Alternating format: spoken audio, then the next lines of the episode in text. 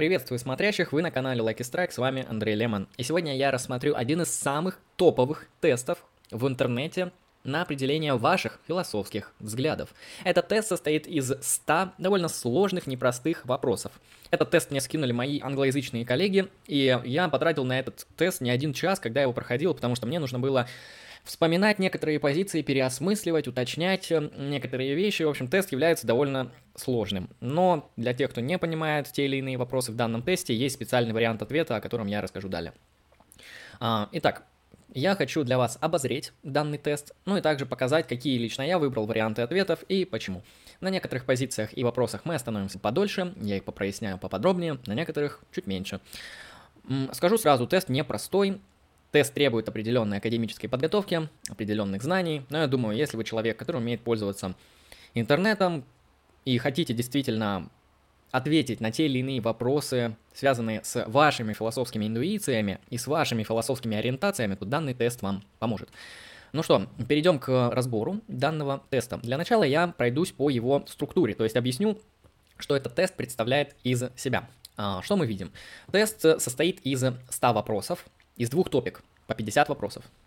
А, как выглядит сам вопрос? Нам дается какой-то вопрос, например, метафилософия, натурализм или нон-натурализм, и несколько вариантов ответов. Мы можем принять какую-то из позиций, либо склоняться к какой-то из позиций. А также мы можем выбрать альтернативный взгляд. Здесь можно вписать вашу альтернативную позицию, которой вы придерживаетесь. Также вы можете выбрать несколько позиций. Например, вы можете принять обе позиции или отвергнуть обе позиции, выбрав здесь соответствующие варианты ответов. А, примерно так выглядит этот тест. А, что по поводу этих пяти вариантов ответов? Я буду иногда пользоваться переводчиком, потому что мой английский не самый топовый. А, что здесь говорится? Вы можете ответить, что вопрос для вас не ясен. А, второй вопрос, по-моему, касается чего-то связанного а, с фактами, не знаю чего, кто эксперт, подскажите, что это значит, я этим вариантом ответом не пользовался, он мне ни разу не пригодился. А, третий вопрос, недостаточно знаком с данной проблемой, четвертый, агностик, и пятое, другое, можете написать, что именно другое вы подразумеваете в комментарии, соответственно, на английском языке, если вы такими способностями обладаете. Хорошо.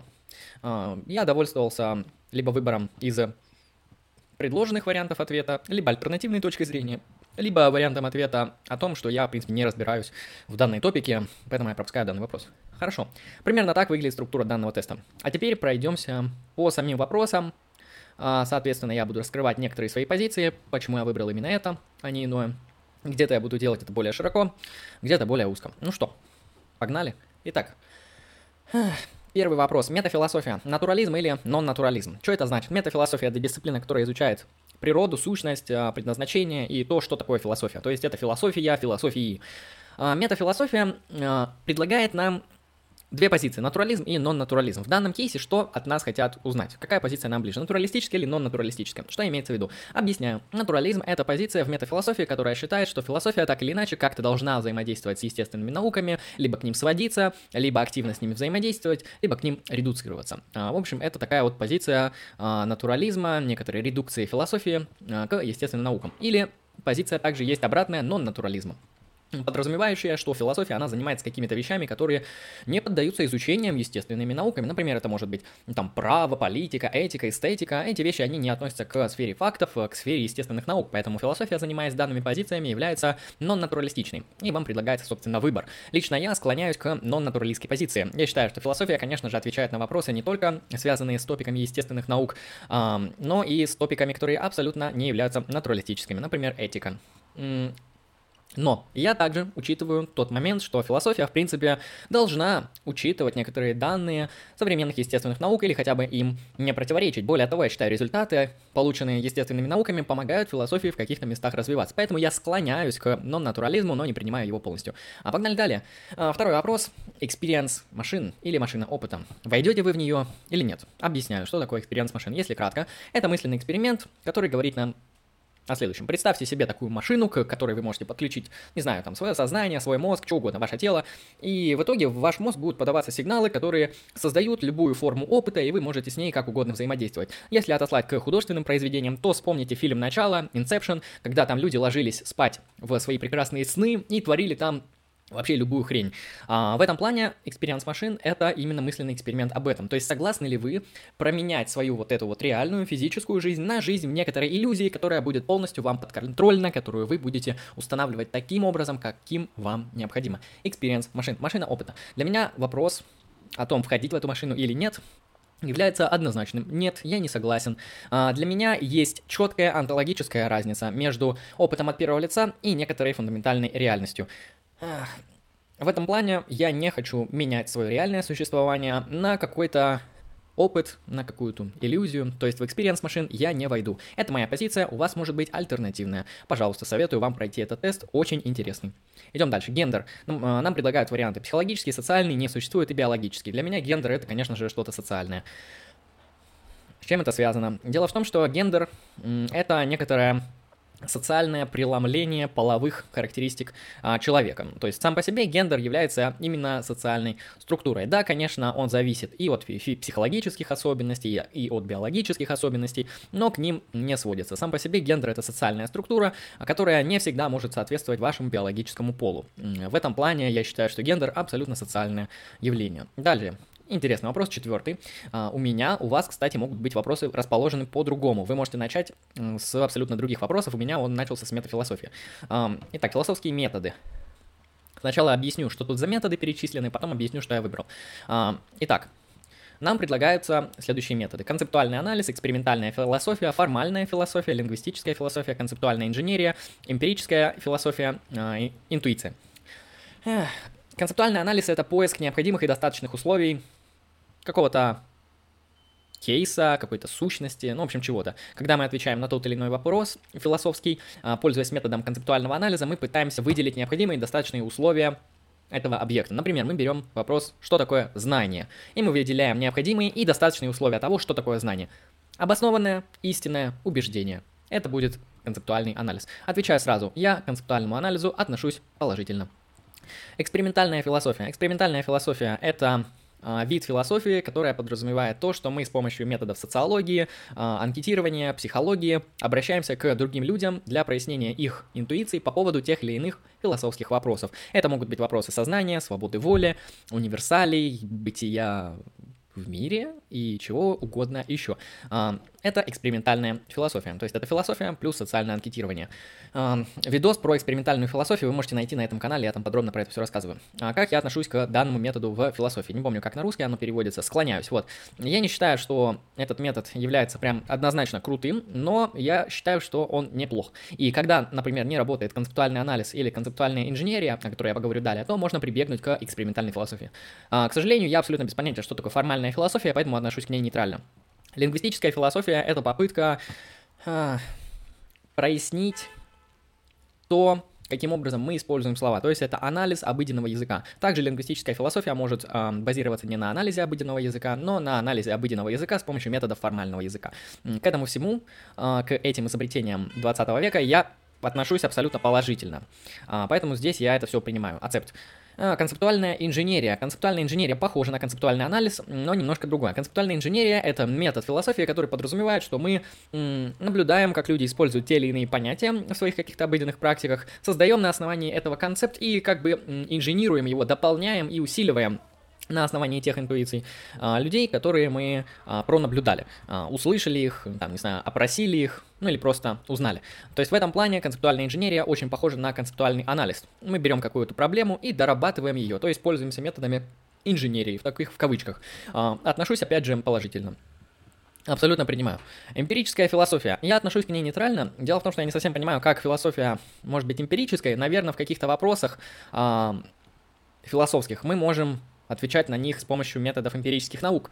Там, например, экспериментальной психологии, может быть, биологии или еще чего-то. Поэтому я, в принципе, не считаю, что это что-то крутое и что-то, к чему мы должны обращаться обязательно, но я не отношусь к этому отрицательно, поэтому моя позиция нейтральна. А, хотя мне, вероятнее всего, вероятнее всего, я просто не понял, что такое эмпирическая философия. А, интуиция. А, к интуиции, опять же, отношусь так, что я склоняюсь к ней так же, как в экспериментальной философии. На мой взгляд, экспериментальная философия — это и есть форма работы с интуициями людей. То есть интуиция это один из методов, которые я признаю. Интуиции можно собирать не только на основании опросов тех или иных а, людей, не являющихся философами, но можем мы обращаться также к интуиции философов. Напомню, что интуиция это некоторое непосредственное понимание того или иного вопроса, той или иной проблемы, а, того или иного кейса. А, например, на мой взгляд, интуиция довольно хорошо работает в этике, в прикладной этике, а, в философии политики. Апеллирование к интуиции, в принципе, на мой взгляд, является валидным и релевантным. Поэтому, конечно же, топ-3 метода — это концептуальный анализ, концептуальная инженерия, лингвистический анализ, ну и потом уже методы, связанные с интуицией. Именно их я принимаю. Далее, пятый вопрос. Внешний мир, external world. Нам предлагают три позиции. Не скептический реализм, идеализм или скептицизм. Ну, понимаете, э, идеализм и скептицизм для меня абсолютно не близкие позиции. Я считаю, что это очень слабо аргументированные, очень спекулятивные вещи. Остается не скептический реализм, который также имеет в себе множество изъян. Вообще вопросы внешнего мира являются довольно сложными и непроясненными там еще со времен античности. Но я склоняюсь к реализму. Очевидно, я знаю, что у реализма есть свои изъяны в позиции, именно поэтому я выбираю не ацепт, не принятие данного вида реализма, а лишь то, что я к нему склоняюсь. Шестой вопрос. Свобода воли, фривилл. Отсутствие свободы воли, компатибилизм или либертарианство метафизическое, напомню. А, я, очевидно, компатибилист, я считаю, что свобода воли совместима с детерминизмом, но также тут предлагается еще две позиции. То, что свободы воли не существует, можете ввести свою позицию какую-нибудь, если у вас есть, по поводу свободы воли, и есть метафизическое либертарианство, подразумевающее, что свобода воли и детерминизм несовместимы, но при этом у нас есть некоторая чуть ли не мистическая способность создавать цепочки причинно-следственных связей из себя, независимо от а, причинных цепочек мира. И это и есть концепция метафизического либертарианства. На мой взгляд, не то чтобы она слабая, а, но она выглядит очень дико, то есть а, выглядит очень мистично. Если вам такое близко, то пожалуйста. А, позиция о том, что свободы воли не существует, также является контринтуитивной, хотя существуют там всякие исследования даже в рамках философии о том, что нет свободы воли, о том, что это иллюзия, фейк и многое другое, но позиция компатибилизма, на мой взгляд, самая адекватная о том, что свобода воли и детерминизм соотносятся. Седьмой вопрос – mind, э, сознание. Физическое, не физическое, довольно просто. Для меня э, сознание не является физическим объектом. Э, позднее я проясню, какой теории придерживаюсь. Там будет просто вопрос отдельный, не физический. Далее. С этим вопросом я долго сидел. Вопрос восьмой. Законы природы. А, юмовская позиция или не юмовская. Ну, во-первых, мне нужно было чекнуть позицию Юма по законам природы, ну и, очевидно, я ее не придерживаюсь. Я считаю, что законы природы — это все же, что объективно реально существует. А, в этом плане у меня реалистическая позиция, поэтому я не юмианец. Далее, девятое. А, knowledge claims. Это у нас что? А, претензии на знания — я, короче, пропустил этот вопрос, потому что я в именно этих дебатах, а, в этих позициях не разбираюсь, поэтому я его пропускаю, без понятия, о чем вопрос. Эстетические суждения, эстетические ценности. Здесь скорее об эстетических ценностях вопрос. Эстетические ценности, объективны или субъективны? У меня очень необычная позиция, я считаю, что они скорее, скорее объективны. Не то, что прям объективны, скорее объективны, чем субъективны. Это связано с э, моими необычными позициями по поводу эстетики. Я считаю, что эстетические высказывания, они отсылают к реальным существующим объективным отношениям, и люди, которые имеют иные эстетические взгляды, они просто заблуждаются и ошибаются. И в этом плане эстетика, она говорит о чем-то объективном, э, не зависящем от нас, от нашего разума, от наших каких-то желаний, вещах. На эстетика объективна. Необычно. Одиннадцатый вопрос Смысл жизни. На удивление этот вопрос здесь оказался, и я абсолютно согласен с тем, что это именно философский вопрос, а не какой-либо еще. Но я лично не знаю вообще ни одного философа, который занимался вопросом смысла жизни именно вот ну вот именно как смыслом жизни. И в этом плане это очень редкий кейс, который кем-либо вообще исследуется. Хотя я могу быть неправ ну, лично я не могу вспомнить какого-то философа, который прям именно говорил о смысле жизни. Может быть, это какой-нибудь Альбер Камю, но Камю очень плохо вписывается в философское сообщество. Так или иначе, у нас три варианта ответа. Не существует объективен и субъективен. А, то, что смысл жизни не существует, я не принимаю. Смысл жизни для меня, в принципе, является осмысленной категорией, и поэтому мне остается два варианта ответов. Он либо объективен, либо субъективен. А, на самом деле, хочется занять объективистскую позицию, но мои внутренние интуиции, мои некоторые иррациональные взгляды до дискурсивные мне подсказывают именно то, что смысл жизни это что-то, конечно, что зависит от наших желаний, от наших потребностей, от наших выборов, то есть от нашей субъектности. В этом плане смысл жизни это что-то субъективное, склоняюсь я сказать. Почему склоняюсь, а не принимаю? Потому что я считаю, что так или иначе много объективных вещей, которые не зависят от вашего разума, влияют на вопрос о том, какой смысл жизни вы выберете. И поэтому я не выбираю объективный, но я склоняюсь к субъективному. Двенадцатый вопрос, время. А, time, B-теория, А-теория. Сейчас поясню. В философии времени, это такая топика из метафизики, практически вообще никому не интересная, существует две позиции. А, а и Б-теории. Объясняю. А-теория считает, что время устроено следующим образом. Оно состоит из трех частей. Из прошлого, настоящего и будущего. Это Б, нет, это А-теория времени. Б-теория считает, что время состоит только из настоящего. Прошлого не существует, будущего тоже не существует. Существует только момент настоящего. Это позиция Августина Блаженного. Я полностью ее принимаю, мои интуиции подсказывают мне, что прошлое, как что-то реально существующее, не существует, а, так же, как и будущее. А, о будущем мы можем построить модели, в отношении прошлого мы можем строить модели и эмпирически их также подтверждать. Но самого прошлого будущего не существует. Существует только настоящее, и то ускользает постоянно. А, хорошо. Я принимаю здесь Б-теорию. Хотя это довольно маргинальная теория, большинство людей считают, что прошлое, прошлое настоящее и будущее все же есть. А, далее. А, так, перцептивный опыт. А, опыт перцепции. Короче, перцепция или как это грамотнее перевести, ну да, перцептивный опыт. А, напомню, что перцепция это вот ваше непосредственное восприятие э, чего-то, и здесь существует множество теорий, большинство из них я не знаю, поэтому я просто выберу ту, которой сам придерживаюсь, и э, здесь я знаю теорию чувственных данных, именно ее я выбираю, для меня очевидно, что наша перцепция это э, результаты органов чувств. Далее. А, цель философии. А, это интересный вопрос, опять же, это вопрос из метафилософии, он разделен здесь на несколько точек зрения. А, мудрость, счастье, понимание, истина или знание. А, ну, goodness, то есть эм, процветание и справедливость. Добро, справедливость, вот. А, хорошо, в принципе, вопрос о цели философии хочется всегда вынести за скобки. Всегда хочется на него ответить, философия цена сама по себе. Она не имеет никакой цели. Это ваша жизнь нужна для того, чтобы быть философом. Но если мы вынесем это толкование за скобки и примем иную интерпретацию, то я бы ответил следующее. Я абсолютно без понятия, что такое мудрость. То есть под мудростью вообще может подразумеваться все, что угодно. А поэтому здесь я не согласен, что философия нужна для мудрости. Дальше, счастье. Я уверен, что есть более хорошие вещи, более качественные вещи, которые по-настоящему принесут вам счастье. Более того, мне кажется, что философия может, наоборот, вас сделать не счастливым, а разочарованным в этом мире и в вашем месте в нем. Поэтому философия явно не для счастья. Для счастья это, наверное, там алкоголь, женщины, шоколад, ну вот что-то из этого. А, хорошо, понимание. Именно эту позицию я занимаю. Почему? Потому что я считаю, что философия, она как минимум, если имеет какую-то цель, то эта цель объяснить человеку, кто он такой, где он находится и что он должен делать. И каким образом ему к этому прийти, то есть как познавать. То есть философия — это та дисциплина, на мой взгляд, которая отвечает на вопрос о ваших целях, о мире и о том, как вы можете взаимодействовать с миром. Она отвечает на вопрос о мировоззрении. Именно это, я считаю, укладывается в вариант ответа как понимание. Философия нужна для того, чтобы вы понимали, как устроен мир, как устроен человек, какие ценности э, следуют из вашей антологии и то, как вы можете познавать мир и ценности, а также как вам их практически реализовывать. То есть вам нужно ответить на вопросы об антологии, эпистемологии, теории ценностей. Довольно все просто. Поэтому я считаю, что цель философии, если она имеется, то она заключается в понимании мира, происходящего и целей. Потому что истинное знание, ну, спорно. Потому что мне кажется, что философия, она вообще-то сама отвечает на вопросы, что такое истина и что такое знание. Поэтому как она может иметь целью то, что уже содержится в ее предмете. Хотя вот вопрос, а можно ли то же самое применить к understanding, к пониманию? А, кто знает. Ну, в общем, я считаю, что истина и знание — это не столь а, фундаментальные цели философии. А, добро и справедливость — это, конечно, отсылает нас к политической и этической части философии.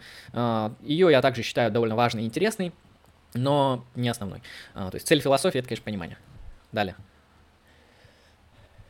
Теория референции. А, я не шарю в данных позициях, не разбираюсь глубоко, то есть это философия языка, по большей части она прошла мимо меня, в этом я не эксперт, это я пропускаю. Раса. По расе у меня точно такая же позиция, как и по гендеру. То есть раса это некоторое такое вот абсолютно, можно сказать, условно сконструированное для тех или иных э, целей понятие, основанное ни на чем. Это не значит, что раса это плохо или что раса это хорошо, просто нужно понимать, что раса носит э, скорее э, так называемую социальную составляющую, нежели биологические. Ну подумайте, на каких принципах и признаках основывается раса? Разрез глаз, цвет кожи, э, размер носа, вы не чувствуете, что эти признаки, которые выделяются для определения расы, они являются, ну, абсолютно условными. Мы могли взять абсолютно другие. То есть мы могли бы взять серьезные какие-нибудь признаки, например, группы крови. А, группы крови это что-то, что легко верифицируется, легко высчитывается, да и понятно, почему мы не разделили людей на расы по группам крови. В принципе, могли бы сделать таким образом. Поэтому, на мой взгляд, раса это нечто, что носит, опять же, социальный характер. Моральные суждения, моральные высказывания. Когнитивизм, нон-когнитивизм. В метаэтике я занимаю позицию когнитивизма. Я считаю, что моральные суждения могут быть истинными, либо ложными. Объясню, позиция нон-когнитивизма заключается в обратном. Моральные суждения с точки зрения нон-когнитивизма в метаэтике считает, что те или иные моральные высказывания не могут быть истинными либо ложными. А, там разные теории того, чем они являются. Кто-то говорит, что это эмоции, кто-то говорит, что это приказы. Еще разные есть теории. Но суть в том, что они не познаются. Они не могут быть истинными либо ложными. А в метаэтике я стою на позициях когнитивизма. Я считаю, что моральные суждения являются утверждениями, говорят о мире, могут быть истинными либо ложными. Я когнитивист. Далее. А, имена собственные. В этом споре я абсолютно не шарю. Это, опять же, кейс из философии языка. А, я его пропускаю, без понятия, что здесь. Девятнадцатый вопрос. Интересный вопрос про вегетарианство, веганизм и всеядность. Какую позицию занимаете вы? А, итак, нам предлагается топика, состоящая из двух кейсов. Кушать животных и использовать животные продукты. Таким образом, всеядность позиция всеядности говорит нам, что, во-первых, животных можно есть морально, это оправданно, это не является чем-то плохим. А животных можно есть, а продукты животного происхождения также можно использовать. Например, молоко, например, яйца, например, мед, например, шкуру а, и многое другое. Вегетарианство говорит, что есть животных нельзя, это аморально, а использовать животные продукты, в принципе, можно. Веганизм считает, что есть животных аморально, и использовать животные продукты также аморально. Для меня очевидна позиция того, что мы всеядны, то, что есть животных, не является чем-то аморальным, использовать животные продукты не является чем-то аморальным. Как-никак, животные — это существа из другого вида, а, и то, что они являются живыми, не дает нам оснований а, не использовать их в своих целях. Более того, вы не поверите, но людей иногда тоже можно убивать в определенных ситуациях, и в этом плане убивать животных в некоторых ситуациях, например, для того, чтобы их съесть или для того, чтобы использовать их продукты, я считаю морально оправданным. А, потому что даже людей можно иногда убивать в некоторых случаях, например, в самообороне, на войне, при смертной казни, иногда при абортах, но это спорная позиция, в многих других случаях. Если уж мы считаем, что людей иногда можно убивать, то будьте добры э, предоставить серьезные аргументы за то, что нам нельзя убивать животных и использовать животные продукты. Почему я выбрал не ацепт, а то, что я склоняюсь к позиции всеядности? Дело в том, что я считаю, Основными аргументами против э, позиции всеядности могут быть аргументы экологические. Дело в том, что, судя по всему, я не эксперт, опять же, в работе экологических систем, но использование животных продуктов и производство животной пищи очень сильно загрязняет экологию. И в этом плане, вероятнее всего, я смогу согласиться с некоторыми аргументами, которые связаны с экологией. Поэтому я не принимаю абсолютно эту позицию, но я к ней склоняюсь. Возможно, если мне предоставят серьезные аргументы, э, я смогу принять концепцию вегетарианства. Но это не точно. Следующий вопрос. Э, проблема с вагонеткой. Я думаю, вы про нее все слышали, я не буду ее рассказывать, просто я считаю, что э, я склоняюсь к тому, что не нужно поворачивать гребаный рычаг. Если вы повернете рычаг, на вас будет моральная ответственность за убийство невиновного человека, что является абсолютно аморальным. Однако я, конечно, держу в голове тот вариант, что если дело будет касаться реальной практики, то, вероятнее всего, придется повернуть этот гребаный рычаг, убить одного человека, чтобы не умерло пять человек. А, но я считаю, что я склоняюсь к тому, чтобы этот рычаг не дергать. Загрузка сознания а, на какой-то иной носитель, например, в компьютер. А, или как тут формулирует вопрос, замена мозга цифровой эмуляцией. А, я считаю, что это убивает нас, потому что вы являетесь своим организмом, и ваш мозг будет уничтожен в данном случае, и если ваш мозг куда-то перезакачают, это ничего не даст, вы не выживете, вы все равно погибнете. Логика классическая или не классическая? На мой взгляд, самая сильная логика это, конечно же, классическая или логика предикатов первого порядка, предикатная логика первого порядка. Она является одной из самых крутых, работающих и успешных логических систем, при этом понятных и доступных почти каждому. Не классические логики разрабатываются уже скорее для конкретных а, целей, для конкретных задач, связанных с объяснением тех или иных кейсов в а, нестандартных ситуациях, связанных с философией. Ну, дело в том, что я на самом деле практически не шарю в неклассических логиках, поэтому я просто а, принимаю классическую логику. Далее. Знание, knowledge, эмпиризм или рационализм. Я считаю, что мы свое знание получаем из опыта, поэтому я эмпирик. Позиция рационалистов довольно проста. Рационалисты согласны с тем, что мы получаем знания из опыта, но не все. С точки зрения рационалистов, какое-то знание мы получаем независимо от опыта. Я считаю, что аргументы рационалистов хоть и интересны, но они ложные и нерелевантные. Поэтому остается позиция эмпиризма, все знания, которые мы имеем, мы получаем из опыта а, с помощью органов чувств. Дальше. Фудбриджи. Это также мысленный эксперимент, похожий на эксперимент с вагонеткой. Объясню, едет, короче, эта вагонетка на пешеходной вот этой рельсе лежит 5 человек привязанных, вагонетка их может убить, но на мосту, вот этом верховом мосту над этой вагонеткой, где проезжает она, стоит человек, мужик, очень толстый, жирный, такой огромный бык. Вы можете его столкнуть, вагонетка остановится. Соответственно, 5 человек выживут, а он умрет. А, вопрос, толкать его с моста или нет? Я точно так же, как в кейсе с вагонеткой, склоняюсь к тому, что не нужно его толкать. Не нужно трогать рычаг, не нужно толкать человека. Не вешайте на свою моральную, э, на свой моральный хотел сказать карму. в общем, на свой моральный портрет не нужно навешивать э, убийство, потому что это убийство действительно вы убиваете, причиняете смерть невиновному человеку. Это мертвер. Э, поэтому не толкайте. Personal identity или то, что называется тождество личности. Тождество личности. Здесь предлагается три варианта ответа. Биологическое, психологическое а, и не редуцируется. То есть не биологическое, не психологическое. А, на этом канале есть курс по тождеству личности. Кому интересно, можете зайти посмотреть. А, я склоняюсь к позиции анимализма. Я считаю, что тождество личности, то, кем вы являетесь, ваше «я», а, базируется на вашем организме. Вы — это ваш организм. Посмотрите в зеркало, если вы там увидите два объекта, тогда с вами нужно вести отдельный разговор. Если вы там увидите организм, который будет одновременно являться вами, вести себя так же, как и вы, то вы и есть этот организм. Поэтому я считаю, что ваша личность редуцируется к вашему организму. Есть также психологический подход, который редуцирует вашу личность к ментальным состояниям, обычно к памяти и связанности вот этих психологических профилей. А также есть нередуцируемый подход, который просто говорит, что тождество личности сохраняется, например, благодаря м- нефизической субстанции или души. А, вот это для более таких мистически, спиритуалистически настроенных людей. А, я же придерживаюсь биологического взгляда. Далее. Очень интересный метафилософский вопрос о а, философском прогрессе. Три варианта ответов. Маленький, большой или отсутствует. Я считаю, что прогресс в философии все же есть. Но этот прогресс не носит такого характера, как, например, прогресс в некоторых естественных науках, в химии, в биологии и физике. А, потому что в этих науках прогресс, ну, действительно большой и существенный, легко наблюдается и очень просто с ним согласиться. А, в этом плане у философии такого прогресса нету. Такого огромного, фундаментального прогресса в философии мы не наблюдаем. Но я считаю, что мы, занимаясь философией за вот эти две с половиной тысячи лет, может быть даже больше, научились лучше отвечать на те или иные фундаментальные вопросы. Мы изобрели множество качественных работающих методов, ответы на философские вопросы. Мы разработали множество теорий. Мы показываем с каждыми дебатами, со временем, что некоторые теории оказываются более слабыми, какие-то более сильные остаются. То есть, так или иначе, на мой взгляд, прогресс в философии существует, но не такой большой. То есть, действительно, в философии, по сравнению с тем, что знал Платон, мы неплохо продвинулись. Мы разъяснили очень много всего, мы проанализировали множество вопросов, предоставили огромное количество теорий в тех или иных кейсах.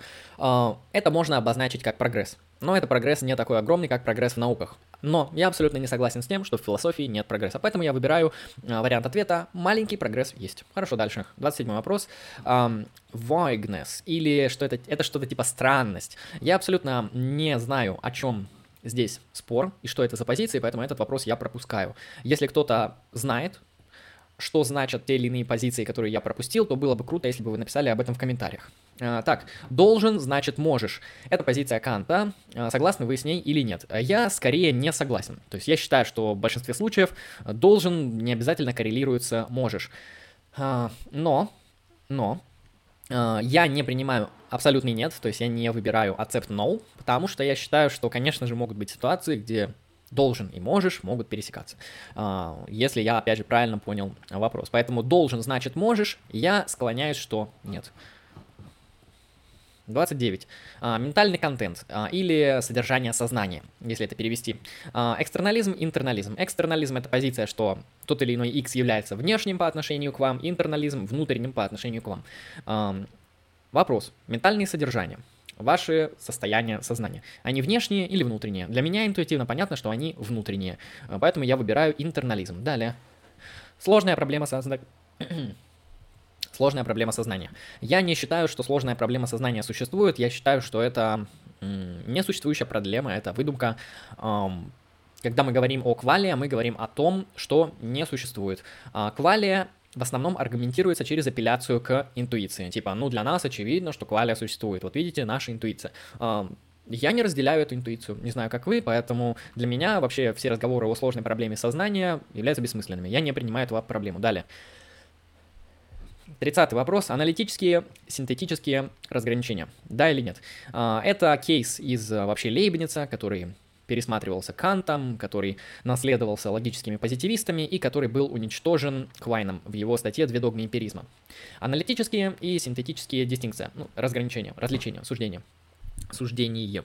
Я отвечаю на этот вопрос, что я склоняюсь к тому, что да, что аналитическая синтетическая дистинкция, она релевантна. Почему? Я абсолютно согласен с аргументами Квайна по поводу того, что часто мы не можем отличить, где аналитическое суждение, где синтетическое, и часто они просто взаимосвязаны друг с другом, но э, я считаю, что это разграничение является для нас довольно удобным, прагматичным, э, понятным, и часто оно очень эффективно работает. То есть, когда ты объясняешь материал, когда ты проясняешь те или иные концепции, ты, в принципе, можешь апеллировать к э, данному разделению. А, так считаю я. Поэтому я учитываю аргументы Квайна, которые говорят о том, что аналитическая и синтетическая дистинкция является а, не такой однозначной, я согласен, но часто она довольно показывает хорошие результаты, и я использую ее как такой вот а, метод для прояснения мыслей, то есть скорее инструментально. Поэтому я склоняюсь, что да, но очевидно не принимаю. так, априорное знание, да или нет? Ну, априорное знание это знание, которое не зависит от опыта, я не совсем знаю, какое именно знание это может быть. Ну и вообще-то я эмпирик в вопросе о knowledge, о знании. И поэтому для меня, как для эмпирика, вопрос априорного знания также остается нет, не существует. Многоуровневая метафизика. Этот кейс очень непрост. Метафизикой я занимался uh, не так много, Постараюсь объяснить, что значит многоуровневая метафизика. Межуровневая метафизика означает, что ну вот в мире существуют разные так называемые метафизические уровни. Например, а, физический, химический, биологический, социальный. Вопрос, какое между ними отношение, между этими уровнями, которые я сейчас выдумал из головы. Я считаю, что между ними отношение супервентности, то есть а, такой вот прямой а, зависимости. Если мы изменяем а, нижний уровень, то есть уровень физической материи, ну не материи, физического субстрата, физических объектов, то мы изменяем также уровень химии и уровень биологии, и если такой уровень существует, то и уровень социальной а, онтологии. В этом плане для меня межуровневая метафизика объясняется через отношение супервентности. Вот рациональные rational а, disagreement – это кейс, который я не одну минуту продумывал. Рациональное несогласие. А, это кейс из эпистемологии, который связан с тем, что могут ли два человека с одними и теми же успешными доказательствами не согласиться а, по тому или иному вопросу. И нам предлагаются две позиции, собственно, а, то, что они не согласятся, и то, что они согласятся. Я склоняюсь к тому, что они могут не согласиться. И люди с разными позициями противоположными, даже если они приведут самые успешные аргументы в защиту своих позиций и в опровержение позиций оппонента, они все равно не а, найдут согласия. Это моя абсолютно интуитивная позиция, я ее не обосновываю. Вообще мне бы стоило здесь выбрать а, то, что я с этими взглядами не особо-то и разобрался, но выберу то, что интуиция мне подсказывает. А, так, гендерные категории. Элиминировать, пересмотреть, сохранить. По-моему, так это все звучит. А, так, исключить, пересмотреть или сохранить. Ну, вы поняли. Смотрите, по гендерным категориям, так же как и по расовым, я считаю, что их в каком-то недалеком или среднем будущем стоит элиминировать. То есть, на мой взгляд, разграничение людей на там мужчина, женщина, а, там, трансгендер, еще какой-нибудь гендер. А, это, конечно, круто, это интересно, это все социально, но в будущем это, я считаю, нужно подвергнуть иллюминации и обращаться к людям как к людям, а не как к мужчине, женщине и еще кому-то. Поэтому гендерные различия, на мой взгляд, должны быть иллюминированы. А, сохранять я их не хочу, пересматривать тоже не особо вижу смысла. Поэтому иллюминация лучший вариант для меня. Так, True Contradiction а, или истинные противоречия. Я абсолютно не знаком с данными позициями, я даже не знаю ни одного примера истинного противоречия, типа это речь про круглые квадраты или про что, и поэтому этот вопрос я опять же пропускаю. А, Бог. Теизм или атеизм? Я не теист и не атеист, потому что я пантеист. А, поэтому, если вы имеете какие-то иные взгляды, отличные от теизма и атеизма, вот, пожалуйста, альтернативная точка, выбирайте, вписывайте на английском языке, нажимаете accept. В этом плане довольно все просто. С Богом у меня пантеизм. А, зомби. А, я, как понимаю, это отсылает нас к тому самому мысленному эксперименту о философском зомби, а, который довольно популярен в философии сознания. Я считаю, что, опять же, это херня, короче, и подобные метафизические спекуляции я считаю абсолютно нерелевантными и отношусь к ним отрицательно. Поэтому я принимаю позицию, как, как ее там в русском там, переводе, то, что это немыслимо. Вот. далее. истина. Корреспондентная, дефляционная или эпистемическая теория. Мне здесь ближе корреспондентная теория истины, о том, что истина — это некоторое соответствие. Дефляционар, ой, дефляционария, ну, дефляционная, по-моему, на русском переводе. Дефляционная теория истины также является симпатичной, но мне кажется, слишком радикально. То есть сводить истину к чему-то, что не существует, к чему-то, что абсолютно ничего не значит, ничего не делает, можно, и я считаю эту позицию довольно аргументированной, крутой, но моей интуиции она не соответствует. Ну, лично для себя я считаю, что Интуиция — это важная вещь. Как-никак я прохожу тест на мои философские взгляды, и для меня дефляционизм или эпистемическая теория не являются интуитивно релевантными. Я стою на корреспондентной теории истины. Моральные мотивации. Угу. Моральные мотивации, опять же, экстернализм, интернализм. Я считаю, что моральные мотивации имеют, конечно же, внутреннюю природу, внутреннюю основу. То есть моральные мотивации зависят не от внешних факторов в этом мире, а от наших внутренних каких-то, а, неважно каких ментальных, физических и прочих иных состояний, но внутреннего характера. Поэтому я принимаю позицию интернализма. Далее. А, это у нас, по-моему, эти эпистемические uh, justification, оправдание, обоснование, обоснование, точно. Uh, опять же, я считаю, что обоснование, justification, или как это можно еще обозначить, чтобы вам было понятнее, о чем идет речь, ну, верификация пусть будет. Обоснование в эпистемологии, на мой взгляд, опять же, между экстернализмом и интернализмом носит интерналистский характер, то есть как-то а, соответствует с вашими внутренними а, содержаниями, то есть не с внешними. Для меня это тоже довольно очевидно. Нормативная этика. Здесь нам предлагают три теории – диантология, этика добродетелей и консеквенционализм. А, я приверженец этики добродетелей, ничего больше добавлять по этому поводу не буду. Макентайр, Аристотель, Фома Аквинский, эта традиция мне очень нравится. А, я считаю, что этика добродетели одна из самых лучших нормативных этик, разработанных и лучше всего отвечает на те или иные прикладные вопросы. А, так, анализ знания. Проще говоря, что такое знание? Нам предлагают разные концепции. Одна из них justified true belief. Я считаю, что знание — это обоснованное истинное убеждение, или justified true belief. А вы скажете, а как же проблема Гитьера? Дело в том, что я считаю, что проблема Гитьера является сильно преувеличенной. Проблема Гитьера, конечно же, показывает в некоторых случаях, апеллируя к некоторым интуициям, в очень экстравагантных мысленных экспериментах, что имея знание как обоснованное истинное убеждение, мы все равно не получаем знания. Я считаю, что вот эта проблема Гитьера это слишком раздутая херня. То есть это что-то, что претендует на опровержение Justified True Belief, но делает это, знаете, на мой взгляд, не очень м, релевантным. Поэтому, на мой взгляд, проблема Гитьера имеет место.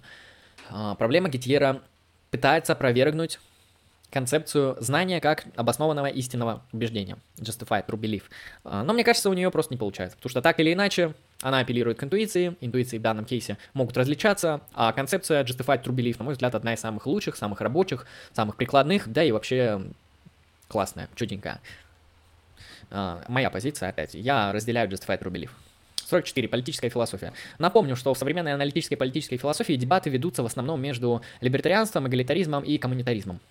А, что это за такие вот идеологии? Ну, эгалитаризм это всякая левая повестка типа Джона Ролза, то есть это такой вот левый либерализм с перераспределением, а, с такой вот социально ориентированной политикой. Здесь, я думаю, все понятно. Кто читал Джон Ролза, а, понимает, о чем идет речь. Там теория справедливости довольно фундаментальное произведение во всей политической философии. Джона Роллза критикуют такие люди, как либертарианцы. Они делают довольно серьезный акцент на индивида, на то, что мы не имеем каких-то моральных обязательств перед, там, не знаю, бедными, несостоявшимися людьми, мы не должны перераспределять, соответственно, никакие ресурсы, и в этом плане либертарианство очень сильно критикует а, теории Джол, Джона Роллза, эгалитаризм вот этот. Ну и есть коммунитаризм как третья позиция, это политический аристотелизм современный, например, там, Макентайр, другие авторы. А, подразумевается, что некоторыми важными элементами социальной политики вообще-то выступают комьюнити или социальные страты, социальные сообщества и все подобное. Это могут быть, например, такие социальные сообщества, как семья, клубы по интересам, а, что еще, институт, университет, э, там какая-нибудь армейская воинская часть и многое-многое другое. В этом плане коммунитаристы делают акцент на конкретных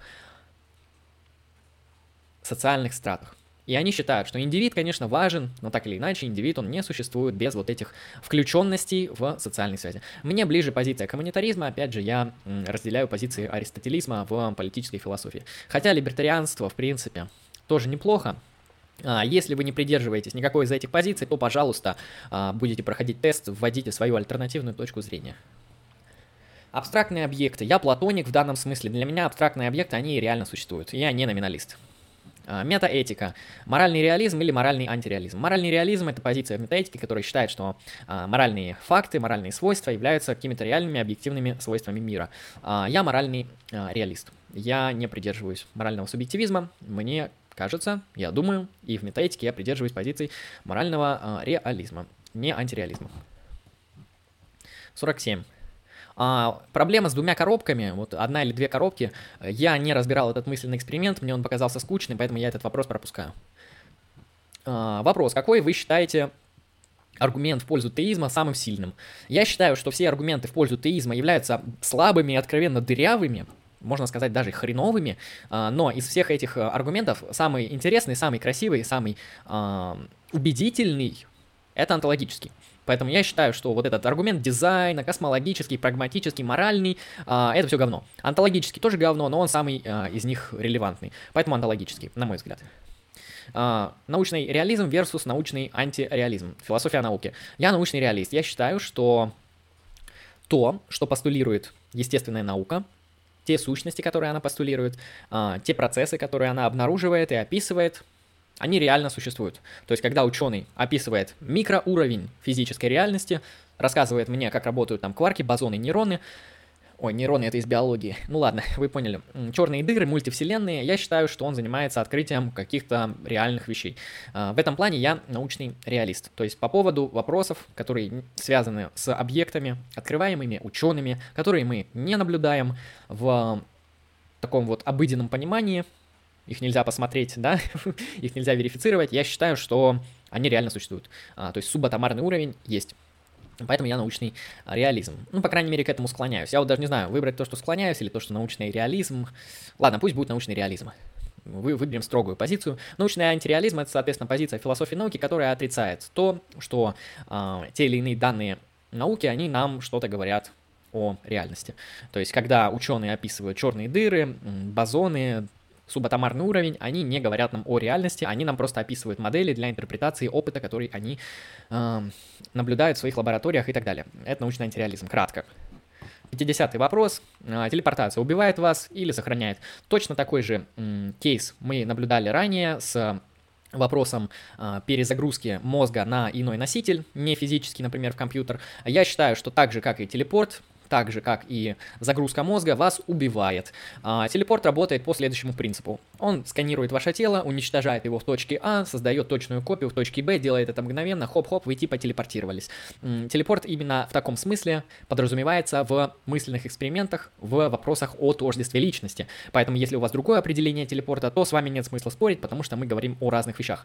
В современной философии под телепортером имеется в виду то, что я описал. В данном случае я считаю, что вас убивает, и вы не сохраняетесь. Потому что моя позиция в вопросе о тождестве личности – это анимализм. Ваше тело разрушено, в кабинке А и создана копия в кабинке Б, но вы сдохли, потому что ваше тело было уничтожено в кабинке А. Поэтому телепорт вас убивает. А, так, ваши политические ориентации. Это промежуточный блок, который я также заполнил. Я выбрал 4 кейса, которые именно мне интересны, которыми я сейчас занимаюсь. Эм, кратко опишу. Метаэтика, метафилософия, нормативная этика, античная, э, э, античная и греческая, э, короче, греческая, римская философия, античность, короче. А, эти 4 кейса лично мне кажутся наиболее интересными.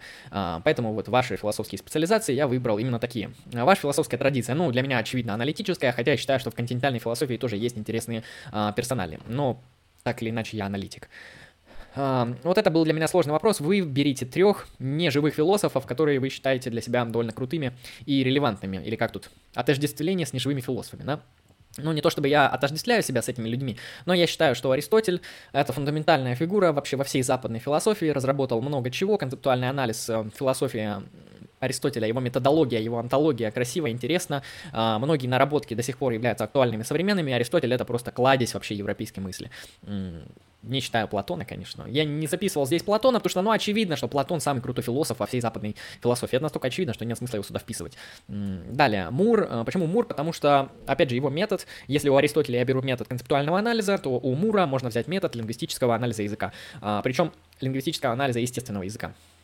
Также Мур — это влиятельный автор для метаэтики. Он изобрел довольно много интересных аргументов, он вообще создал эту дисциплину. В этом плане Мур для меня является авторитетной э, и довольно крутой фигурой. Джон Роуз. Джон Роуз — это вообще один из тех философов, который восстановил споры в философии политики, за что ему спасибо, который предложил свою концепцию справедливости, который показал, что политикой, политической философией можно заниматься на уровне априорного изучения, не обращаясь к опыту. И в этом плане Джон Роуз, опять же, в сфере политической философии, мне кажется фундаментально важной фигурой. А, его разработки прекрасны, интересны, великолепны и замечательны.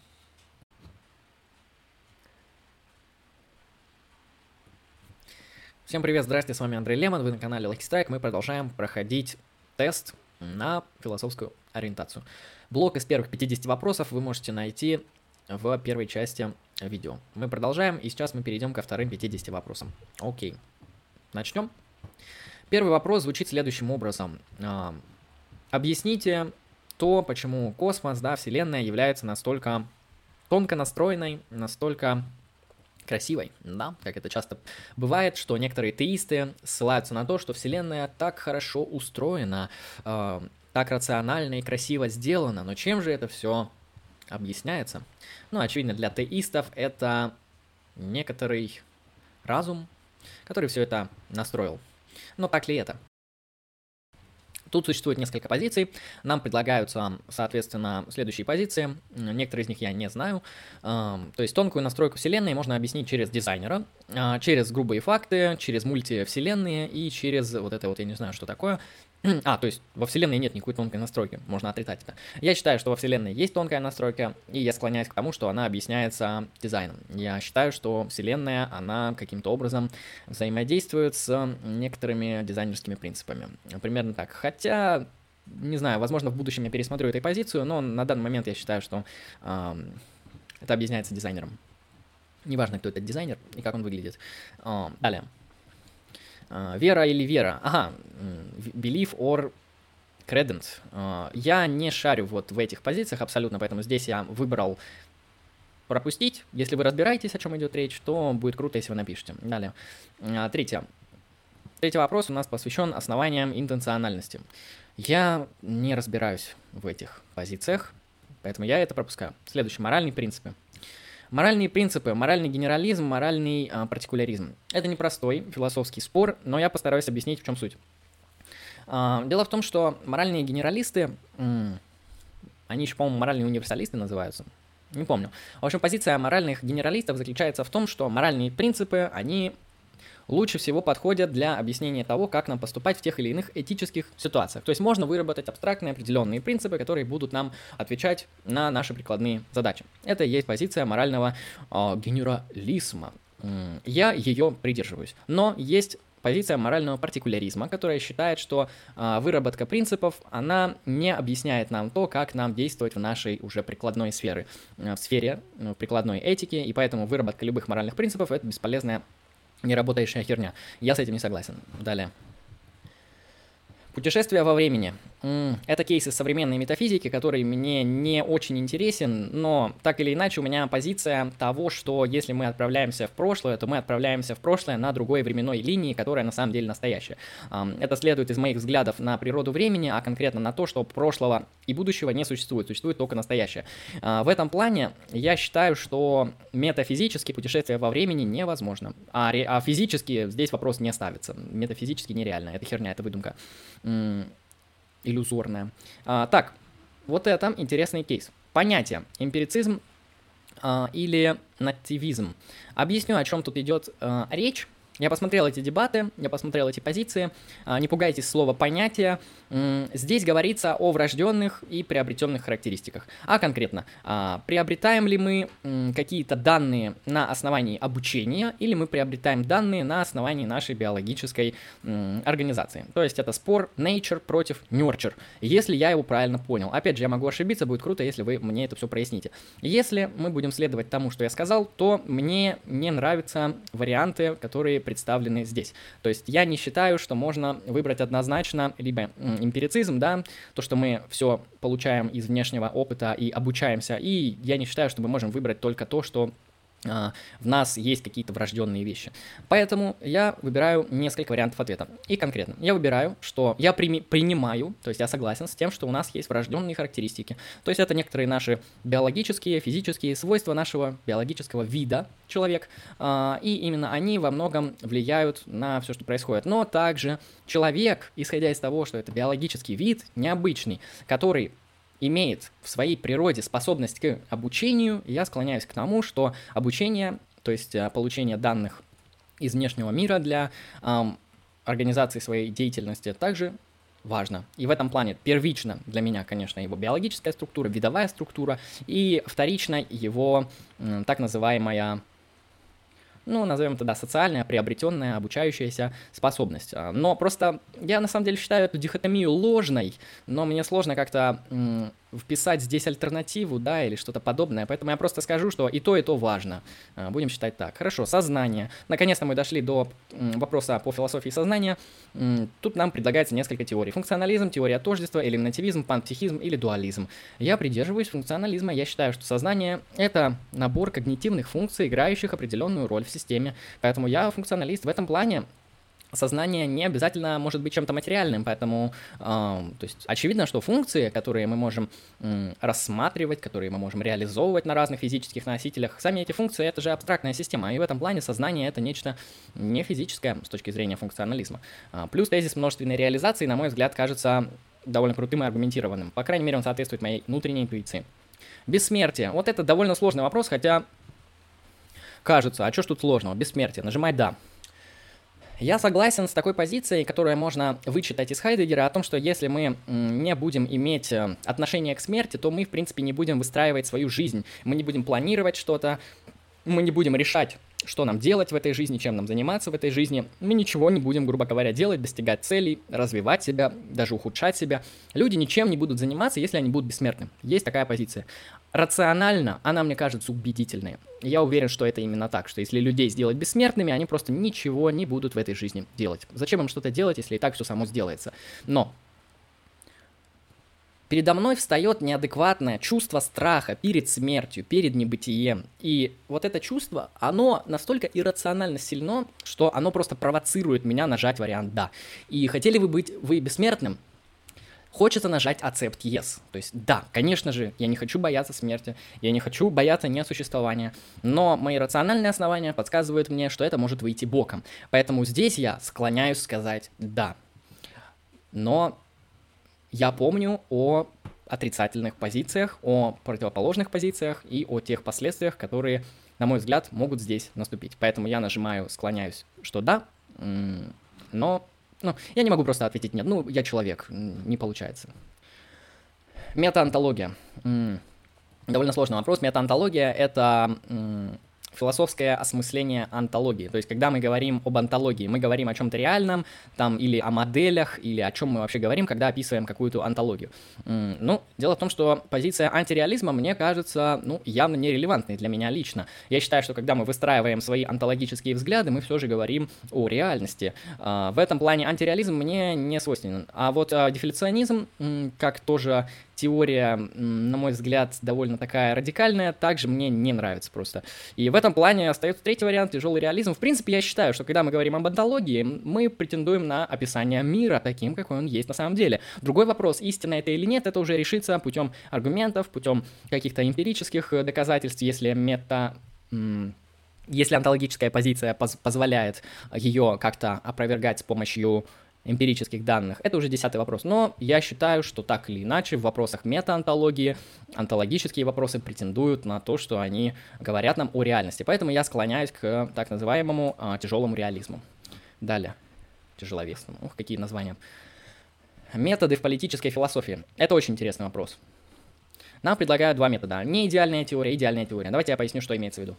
А, в политической философии мы можем условно выделить как раз-таки два метода, а конкретно конституционалистский, то есть оценки политических институтов, политической организации и справедливого общества через опыт, через обращение к опыту, к тому, что работает, к тому, что в истории каким-то образом себя показало, к тому, что уже как-то было проверифицировано среди политических и институтов. И поэтому мы можем выделить позицию неидеальной теории как позицию консеквенционализма в философии политики. Я человек, который очень скептически относится к консеквенционализму, особенно в этике, но не только в этике, то есть оценивать вообще что-то по опыту, по последствиям, это, конечно, круто и прекрасно, но, на мой взгляд, если мы занимаемся размышлениями о политике, я не стою на позициях Бёрка, я не стою на позициях консерватизма, который считает, что мы можем оценивать и выстраивать политическое сообщество только на основании уже работающих институтов. Джон Роллс в своей книге как раз-таки «Что такое справедливость?», а точнее теория справедливости, он задал такой вопрос – Какая к чертовой матери разница, насколько эффективен институт, насколько он хорошо работает, насколько он приносит счастье людям, если он несправедливый. Какая к черту разница, насколько институт работает хорошо, насколько много времени он продержался в истории, насколько эффективным он оказался, если он несправедливый. И, очевидно, Джон Роллс говорит это немного другими словами, не так категорично, как я, но в его словах есть претензия на то, что политическая философия должна быть априорной, то есть э, э, деонтологической, основанной на определенных принципах. И если вам не близок консеквенционализм в философии и политике, тогда в методе политической философии вы выберете идеальную теорию, так же как и я. Я считаю, что метод политической философии — это построение идеальной теории. А там уже мы будем смотреть, как эта идеальная теория соотносится с фактами. Важно, чтобы мы описали, как должны выглядеть справедливые институты, а потом это применяли все на опыте, а не наоборот. А, поэтому консеквенционализм оценка политики по последствиям, ну уж простите, мне такое не близко. Может быть, вам, конечно, близко. А, хорошо, далее. Статуя, это что вообще такое? А, я вообще не знаю, о чем речь. Вот кто знает, о чем одиннадцатый вопрос. А, статут или state and lamp — одна или две вещи. А, я не совсем понимаю, о чем речь, я пропускаю этот вопрос, поэтому я не знаком с данными позициями. Так, а, единица отбора, гены или организмы, то есть что участвует в селекции. А, я считаю, что этот вопрос, конечно, сводится к биологии, но дело в том, что есть философия биологии. И там как раз-таки этот вопрос поднимается о том, кто является актором в популяциях. Кто отбирается, гены или организмы. Uh, у меня позиция, что отбираются организмы. Это интуитивно понятная вещь, это вещь, которая довольно прикладной является, и в этом плане для меня просто очевидно, что отбираются в эволюционной гонке организмы. Хотя, насколько я знаю, мейнстримная биология считает, что все же отбираются э, гены. Но, опять же, я же говорю, этот вопрос спорный, существуют дебаты, поэтому, скажем так, я склоняюсь к тому, что отбираются организмы. Хотя, вероятнее всего, отбираются гены. А, право. А, вот этот вопрос мне просто великолепно интересен. А, я занимался философией права. На мой взгляд, это интересная область, но непростая. А, итак, в правовой традиции есть правовой позитивизм и правовой натурализм. А, здесь это выражено в нон-позитивизме и легальном позитивизме. Ну, короче, позитивизм и непозитивизм. Напомню, что позитивизм считает, что право – это приказ суверена, то есть некоторый субъект э, отдает некоторый приказ, в принципе, это норма поведения, э, правила, это и является тем, что можно обозначить как право. Это у нас позитивизм. А, традиция естественного права, то есть не позитивизм, нон-позитивизм, стоит на совершенно иных принципах. Она определяет право как э, чуть ли не метафизические, этические принципы, под которые уже так называемое позитивное право может подгоняться, то есть ему либо соответствовать, либо ему не соответствовать. А, я придерживаюсь теории естественных прав, я понимаю, насколько это критикуемая теория, но, на мой взгляд, из двух зол надо выбирать меньшее. Легал позитивизм, то есть правовой позитивизм, это пиздец. А, то есть, к сожалению, из правового позитивизма могут следовать м, абсолютно неприятные последствия. А, такая теория, как теория естественного права, на мой взгляд, она является, если онтологически очень сомнительной, то инструментально просто великолепной. А, поэтому я придерживаюсь позиции а, естественного права. Вот я даже ее вписал. Нахуй позитивизм ваш. А, дальше. Э, этот спор я тоже пропускаю, потому что я не знаю, о чем ведется речь. О пропозициональных установках. Ну, точнее, я знаю, что такое пропозициональные установки. Это все нас отсылает к спорам о фолк-психологии, да, но сами позиции я не особо знаю, поэтому этот вопрос, опять же, я пропущу. А, Дэвид Юм, скептик или натуралист? Знаете, позиция того, что Юм скептик, это какая-то советская выдумка, походу. И в этом плане Юм, он скептик только для своего времени, и то очень спорно. А, я думаю, что Юм, он натуралист. А, я думаю, что Юм просто натуралистически мыслящий философ, Скептиком его назвать очень сложно. А, кого бы я действительно назвал скептиком, так это античных скептиков. А, Юма назвать скептиком очень спорно. Это очень сложно доказывать. Поэтому я склоняюсь к тому, что Юм это все же натуралист. Далее. Это у нас что такое? Сейчас я вспомню. А, генная инженерия. Допустимо, недопустимо. Я знаю о минусах генной инженерии, но в принципе я считаю, что люди, они в любом случае занимаются генной инженерией и определенным искусственным отбором путем а, принятия тех или иных законодательных, политических, социальных, этических решений. Так или иначе мы производим селекцию одних людей в отношении других людей. И поэтому генная инженерия это просто там одна еще один вид селекции наряду с другими видами селекции. Поэтому на этом основании я не считаю, что к ней надо относиться как-то м- отрицательно. Почему я не говорю, что я прям абсолютно согласен, а склоняюсь к принятию, к согласию? Потому что, вероятнее всего, на первых этапах генная инженерия породит какое-то неадекватное социальное неравенство, что создаст а, ситуацию там шовинизма, угнетения, революции и многого другого. Ну, представляете, какие-то люди получат возможность создавать генетически совершенных людей, там начнутся вопросы, а, будут ли они служить в армии, вероятно, их будут даже использовать в прагматических целях. В общем, если рассматривать прикладные моменты, то у этой штуки очень много, а, на мой взгляд, очень спорных последствий. Но если рассматривать концептуально, то пф, не вижу оснований запрещать а, или скептически относиться к генной инженерии, поэтому склоняюсь к тому, что это нормально. Э, так, э, философское знание.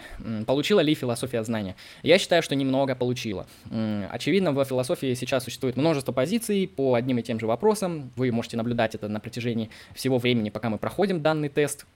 Э, очень много позиций по разным вопросам. Но я считаю, что, очевидно, в философии выделяются со временем слабые позиции и более сильные позиции. Какие-то позиции отходят на задний план, какие-то аргументы признаются более слабыми, какие-то метафизические концепции э, также признаются ложными. И в этом плане философия, она отбирает, она показывает, что у нее есть какие-то истинные знания, какие-то довольно хорошие работающие концепты. На мой взгляд, самым лучшим примером такого философского знания это является концепция тождества, изобретенная Лейбницем, а концепция также знания, изобретенное Платоном как justified true belief, обоснованного истинного убеждения. А, это, это то, что мы, могли, на мой взгляд, назвать знаниями в философии. Поэтому философия, она так же, как эмпирические науки, не достигает знания. То есть очевидно, что в философии нету практически ни по какому вопросу консенсуса. Но по некоторым вопросам действительно есть. Поэтому я выберу то, что я склоняюсь к тому, что немного знания философия все же имеет.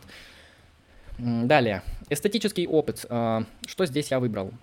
Ага, я вспомнил. А, я выбрал здесь несколько вариантов. А, давайте посмотрим. А, итак, нам предлагается следующее. Ну, типа, что-то природа эстетического опыта. Восприятие, суи, гений, рис, э, как мой плохо английский, или удовольствие. Так вот, я не знаю, что такое суи генерис. Э, по-моему, я смотрел, что это, и я решил, что я этого не придерживаюсь. В общем, мне лень гуглить, что это, я забыл, давно было, когда я этот тест проходил перед записью. Короче, я считаю, что эстетический опыт, он явно связан с удовольствием. uh, pleasure. Uh, но также эстетический опыт, он очень тесно связан с перцепцией, поэтому я склоняюсь к перцепции, и для меня точно, что эстетический опыт связан с удовольствием. Вот эти два варианта ответов я точно выбираю. Дальше. Так, что здесь? Ответ на скептицизм внешнего мира. То есть какой ответ вы бы предложили скептику в отношении внешнего мира? И тут разные теории. Абдуктивный, догматический, а, э, эпистемический экстернализм, а, семантический экстернализм, контекстуализм и прагматизм. Знаете, позиция семантического экстернализма мне близка при ответе на вопрос о том, существует ли внешний мир, если я это объясняю скептика, скептику, спорю со скептиком. Потому что, ну да, если мы копнем в философию языка, мы увидим, что там какие-то понятия, они имеют референты каким-то внешним объектам, да и сам язык вы не могли получить без внешней какой-то реальности. Ну, в общем, семантические аргументы, они все же являются, на мой взгляд, релевантными.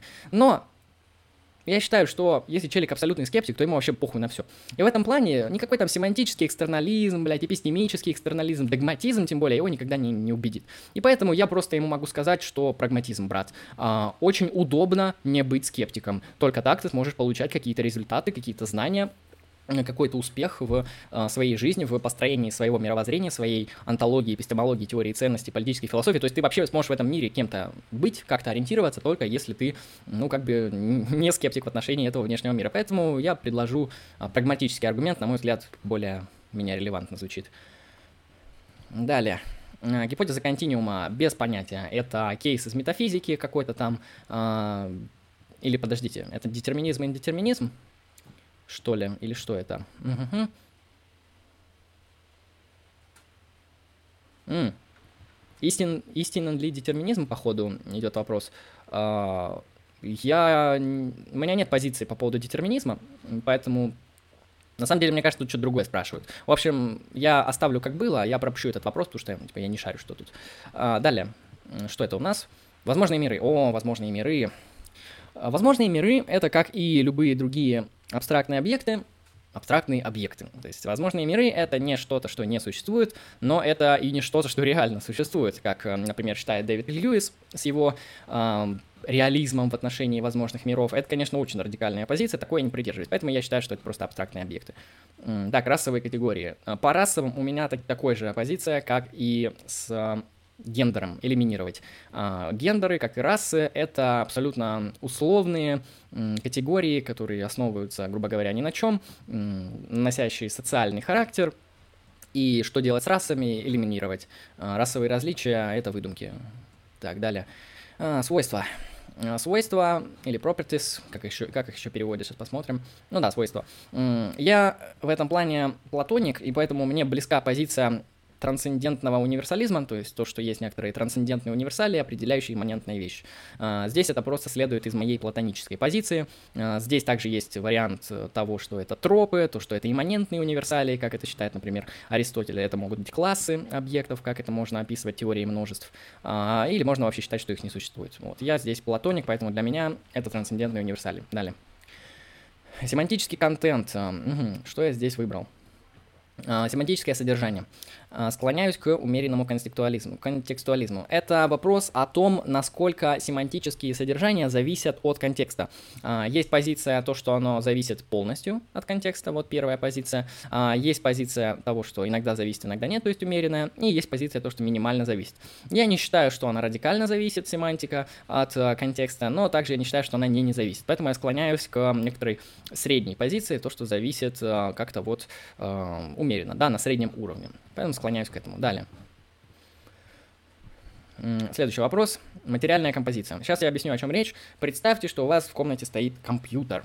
И этот компьютер, если что, состоит из множества частей. Мышка, клавиатура, системный блок, сам системный блок из много чего состоит, монитор. Но вы все эти разные вещи воспринимаете как одну, как компьютер. Вопрос, вот эта сущность, которую вы воспринимаете как одну, как компьютер, она какую природу не, носит? То есть материальный состав, это вот э, что-то реальное, в, например, как универсале. Это что-то реструктивизм, я вообще не знаю, что это за позиция. Ах, э, да, если кто-то знает, напишите. Ну, нигилизм, соответственно, что-то нереальное. А, опять же, здесь для меня довольно все просто, потому что для меня универсалия является чем-то реально существующим, поэтому универсализм. Далее. А, смертная казнь абсолютно приемлема. Почему я считаю, что смертная казнь это приемлемая процедура? Я исследую этот вопрос априори, то есть не обращаясь к опыту, а конкретно выдумывая его из головы. То есть я считаю, что смертная казнь может быть обоснована нами э, с точки зрения принципов справедливости. То есть некоторые преступления являются настолько тяжкими и настолько аморальными, что наказание за них соразмерное может быть только смертная казнь. Поэтому в некоторых случаях, при совершении некоторых преступлений, я считаю, что смертная казнь абсолютно нормальна. То есть а, такие случаи, которые я писал выше, как некоторые виды преступлений, это могут быть умышленные убийства большого количества людей, там какие-нибудь э, я даже не знаю, что кроме убийства сюда можно записать, потому что за изнасилование смертная казнь это уже спорный момент. А, но убийство точно. За некоторые виды убийств наказание мы можем назначить только убийство, то есть умершление, то есть смертную казнь. И поэтому с точки зрения справедливости я не считаю, что смертная казнь неприемлема. Но если мы берем какую-то практическую реализацию, тут встает множество вопросов. То есть, насколько она будет хорошо реализована в тех или иных странах, а, через те или иные институты, это вопрос уже не философский, это вопрос прикладной. А, поэтому он не имеет ко мне отношения. Я отвечаю здесь на философские вопросы. Мораль, морально смертная казнь допустима. Дальше. Обоснование. А, justification. Так, что я выбрал? Выбрал когерентизм. Я считаю, что обоснование Напомню, что обоснование это кейсы из эпистемологии. А, лучше всего соотносится с теорией когерентности. То есть мы можем что-то обосновать на основании некоторой когерентной системы, к которой это все отсылает. На самом деле, я, опять же, я этим кейсом занимался практически ноль времени, и в этом плане я склоняюсь к когерентизму, но не стою на позиции. Поэтому Вот э, насчет других позиций я на самом деле вообще ничего не знаю. Я так эксперт там по эпистемологии, пожалуйста, пожалуйста. Далее. Так, экологическая этика, антропоцентрическая или не антропоцентрическая? Ну, простите, я уж человек, и я считаю, что человек это, конечно, животное, как и другие животные, но мой вид важнее, поэтому я антропоцентрист в этом плане и принимаю то, что экологическая этика, она именно антропоцентристская. И все остальное как бы не особо там и важно. Далее. Какой Вингенштейн вам больше нравится, ранний или поздний? Ранний отличный, прекрасный, читать невозможно, разбирать интересно, но поздний это слишком круто, это слишком круто. Там очень много теории языка, там много мысленных экспериментов, там много метафилософских позиций, то есть поздний Вингенштейн, он пишет понятнее, и вопросы, проблемы намного интереснее, поэтому, конечно, поздний для меня. Так, а, нормативные концепты. А, долг, соответствие, причины, ценности. Ну, это прекрасный русский перевод. А, ну, вы увидите тут долг, последствия, вот, короче, или ценности. Ну, для меня ценность. То есть для меня этика добродетелей в этом плане является очень важной. И нормативные концепции через ценности мне удобнее определять. Хотя это на деонтологию тоже похоже. Так, расширенное сознание, да или нет? Это кейс из философии сознания считающий, что сознание, оно может носить расширенный характер. То есть, например, мое сознание может быть не у меня в башке, не на основании моего организма работать, а работать на основании взаимодействия моего организма с внешней средой, например, с блокнотом, с телефоном, еще с чем-то. Если интересно подробнее, то на этом канале есть лекция по расширенному сознанию. А, я считаю, что скорее да, то есть мне эта гипотеза нравится, ее надо, правда, очень хитро подтверждать, но звучит неплохо, звучит обоснованно. Далее well-being или благополучие, ну или счастье еще можно перевести. Что такое счастье? Нам, нам предлагают три варианта ответов. А, гедонизм, а вот это что такое, я уже забыл даже. А, да. Короче, гедонизм, то есть счастье это удовольствие. А, вторая позиция счастье это удовлетворение желаний. И третья позиция это объективный список. Objective list. Objective list. Я считаю, что счастье это, конечно, ну, не удовольствие. Помимо удовольствия еще много чего есть. Если бы я считал, что счастье это удовольствие, я бы ответил да еще на втором вопросе из прошлого видео, когда спрашивали про experience машин. То есть я бы просто сказал, ну да, я там буду получать максимальное удовольствие, я в нее залезу с удовольствием. По кайфану. А, я не согласен с этим мысленным экспериментом, я не согласен с позицией гедонизма, я не считаю, что счастье это удовольствие. Я также не считаю, что счастье это удовлетворение желаний, хотя звучит довольно интуитивно приятно для многих людей. Я считаю, что все же счастье это некоторый объективный э, список, который там соответствует, понимаете, э, человеку как виду. И для человека есть объективные вещи, которые делают его э, счастливым. Да, этих вещей может быть мало, и в частностях они могут быть разные, но так или иначе эта позиция мне э, ближе, чем вот эти две. Далее. М-м. Ценности в науке. Три позиции. То, что ценности в науке, они научные теории нагружены ценностями, научные теории не нагружены ценностями, и научные теории могут быть, а могут не быть нагруженными ценностями. А, примерно так этот вопрос звучит топика. Типа, те или иные научные открытия, являются ли они какими-то ценностно предвзятыми? А, я считаю, что да. Я склоняюсь к тому, что вообще любые теории, они ценностно как-то а, предвзяты. Они служат каким-то целям, так или иначе, но это не значит, что они мешают нам говорить какие-то факты о реальности. И в этом плане, да, ценности в науке — это такая повсеместная вещь, и даже если человек будет стараться избавиться от ценностей в науке, я не уверен, что у него что-то получится. Моя позиция что, такая, что я склоняюсь, что большинство научных теорий, они ценностно нагружены. Далее. Причинность, causation. Ах, я придерживаюсь теории Льюиса, как она называется, контрафактуальные отношения, по-моему, охуенный перевод, контрафактные отличия, отличия, да. А, в общем, объясняю. Причинность для меня это следующее – Причина это то, без чего не произошло бы... Это такое А, без которого не произошло бы С. То есть мы наблюдаем объект э, А, мы наблюдаем объект С, и объект С не мог произойти без объекта А, и значит между ними есть причинно-следственная связь. Примерно так я определяю причинность. А, Существует ли она в природе, существует ли она у нас в голове, или это просто моя научная модель, а точнее модель Дэвида Льюиса, это уже десятый вопрос, я выбираю именно эту теорию. Я считаю, что причина это вот примерно то, что я описал выше. Далее. А, пространство и время. Не занимался этим вопросом, вопрос из метафизики, без понятия. Далее. Основания математики. Тут много теорий, формализм, структурализм, логицизм. Мне платонизм нравится, я философией и математикой не занимался, а пусть будет платонизм, просто потому что тупо по кайфу. А, так, практический разум. Кант, Аристотель, Юм. Для меня Аристотель авторитет. Далее. Аборты. Что тут по абортам я выбрал? А, склоняюсь к тому, что допустимо, и тут говорится о первом, первом триместре. А, вероятнее всего, аборт все равно всегда останется аморальным. Но если мы говорим о допустимости, типа, можно ли его сделать, да, можно. Некоторые убийства, они могут быть оправданы, либо смягчены. То есть даже если аборт останется убийством человека, это будет смягчающее обстоятельство, в общем, а, даже мягче, чем самооборона. Вот в этом плане, да, склоняюсь к тому, что можно. Так, э, Кант. Спор про то, сколько миров постулировал Кант, один мир или два. Я считаю, что Кант постулировал два мира, вот э, мир вещей в себе и мир феноменов, поэтому пусть будет два мира. А, так, китайская комната, мысленный эксперимент, который я не буду рассказывать, сами почитайте, это из философии сознания кейс. Вопрос в следующем. Китайская комната понимает что-то или нет? Это мысленный эксперимент, направленный на опровержение теории функционализма. Я считаю, что, что китайская комната не опровергает функционализм, вся комната понимает, что происходит. Поэтому китайская комната понимает? Да, понимает. Вот этот э, мысленный эксперимент про спящую красавицу я не знаю, пропускаю. Так, это что у нас? А вот это, эту позицию я тоже не знаю, как она вообще звучит-то. А, квантовая механика.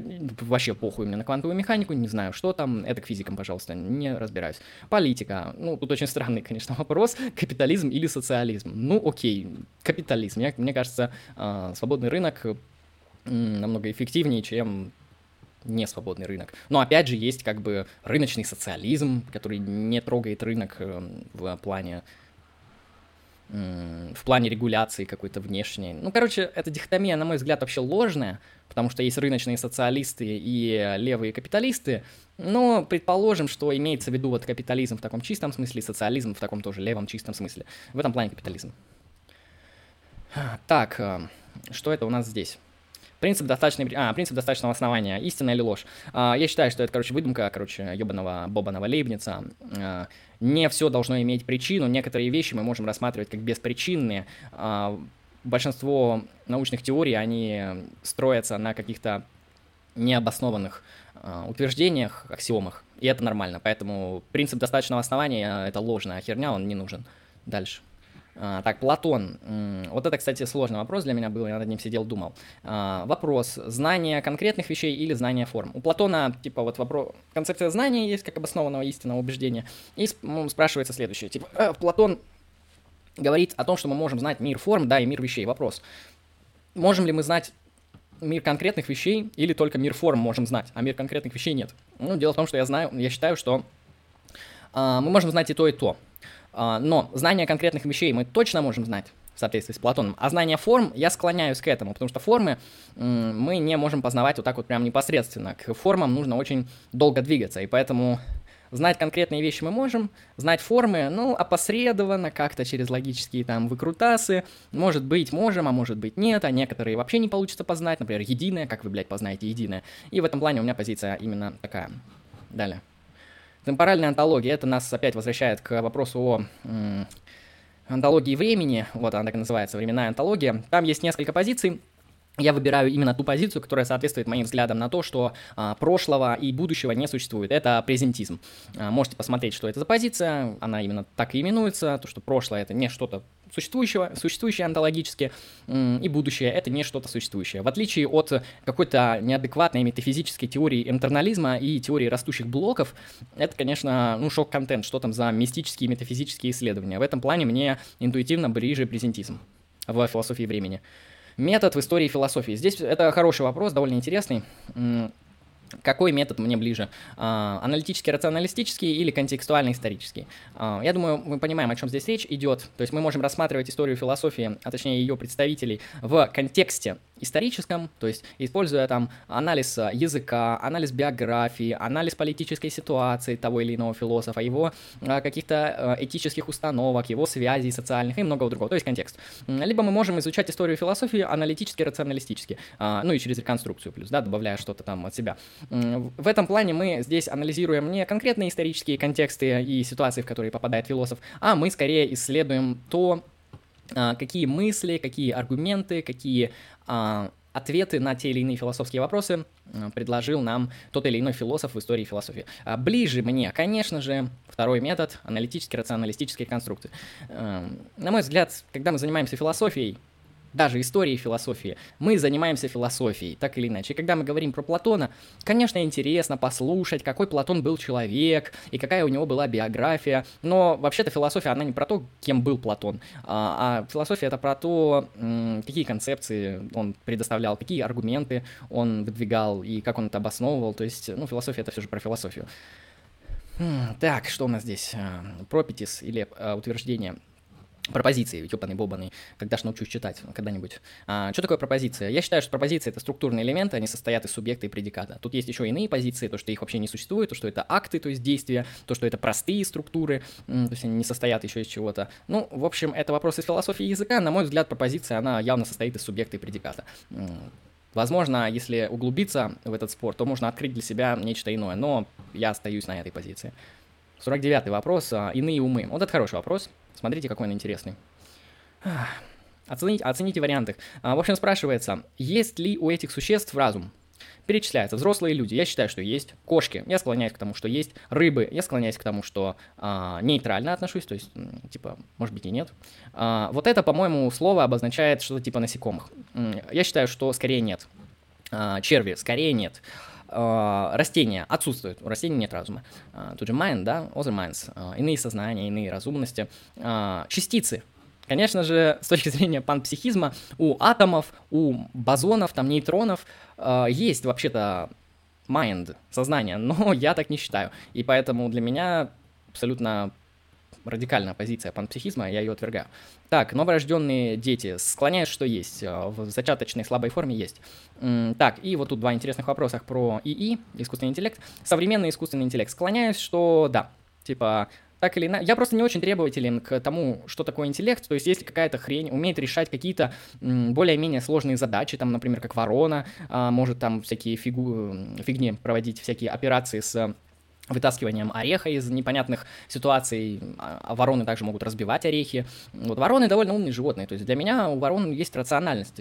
Она не такая, как человеческая, конечно, она по степени ниже, но она есть. И в этом плане компьютерные системы, которые нами создаются, они тоже обладают рациональностью, ну, просто слабой. Будущие компьютерные системы также будут обладать рациональностью, но я уверен, что будущий искусственный интеллект никогда не достигнет человеческого интеллекта, либо они будут просто совершенно разные. Так же, как и интеллект вороны, он отличается от интеллекта человека не только количественно, но, возможно, даже и качественно. Хотя, ладно, это спорный не кейс, кинул. В общем, я отвечаю именно так. Далее. Последний 50-й вопрос, мораль. Моралити. А, и тут нам предлагаются метаэтические теории. Опять же, метаэтику я обожаю, моя любимая дисциплина на данный момент. А, я вообще-то реалист. натуралистический реализм. Я считаю, что этические свойства — это свойства естественные. Именно такова моя метафизическая позиция в метаэтике. Моральная антология для меня — это моральный натурализм. Также здесь есть конструктивизм, теория ошибок, экспрессивизм как форма нон-когнитивизма, а, нон-натурализм, ну, можно выбрать альтернативный взгляд. Можно также а, выбрать несколько, если вам нравится несколько. То есть а, error теории я считаю довольно интересной с точки зрения ее обоснованности, но я ее не придерживаюсь, я моральный реалист. Истинно так. Вот так кончается данный тест. Как видим, тест довольно большой, тест довольно сложный, тест необычный, и очень интересный. Я показал то, как я ответил на те или иные вопросы. Я советую лично вам, каждому, пройти этот тест. Ссылка будет в описании, поэтому радуйтесь, наслаждайтесь, что кто-то изобрел тест на политические, простите, какие политические, на философские взгляды довольно вот настолько систематизированный. А, в этом плане проходите. Я закончил. Поэтому всем удачи, всем пока. С вами был Андрей Лемон, вы были на канале Lucky Strike. Пока.